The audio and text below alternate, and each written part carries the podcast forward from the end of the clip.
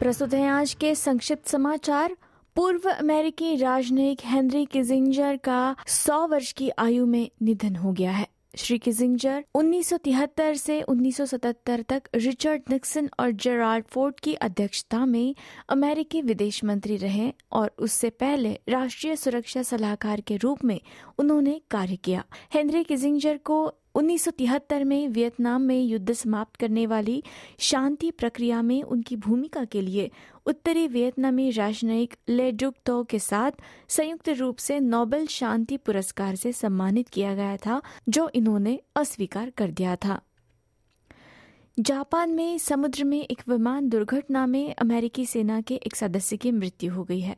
एक ओवी twenty two Osprey tiltrotor विमान अभी तक अज्ञात कारणों से दुर्घटनाग्रस्त हो गया, जिसमें छह लोग सवार थे, जबकि पाँच अन्य यात्रियों की जानकारी अभी तक नहीं मिली है।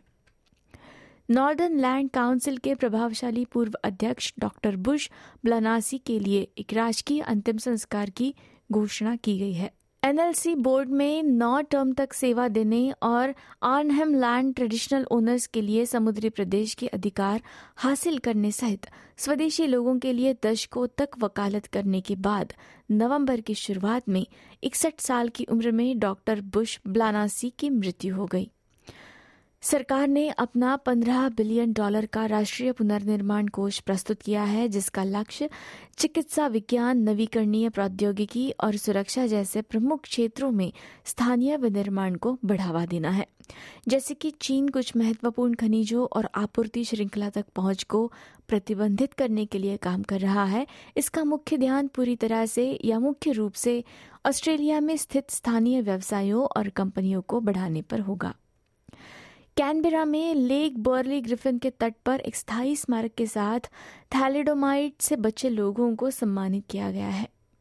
ये राष्ट्रीय स्मारक फार्मास्यूटिकल त्रासदी से बचे लोगों और उनके परिवारों को सम्मान अर्पित करता है। साथ ही इस दवा के दशकों से चले आ रहे स्थायी प्रभाव के एक अनुस्मारक के रूप में भी काम कर रहा है। रक्षा मंत्री रिचर्ड माल्स ने defence trade controls amendment bill 2023 संसद में पेश किया है। संशोधन का उद्देश्य रक्षा व्यापार और ऑकस के अन्य सदस्यों के साथ सहयोग को बढ़ावा देना है। नॉर्थ कोरिया ने कहा है कि वे अमेरिका के साथ अपनी संप्रभुता पर कभी बातचीत नहीं करेगा। राज्य मीडिया ने क्षेत्र में सैन्य गतिविधियों को बढ़ाते हुए बातचीत की पेशकश करने के लिए अमेरिका को दोगला कहा। अगली खबर भारत से।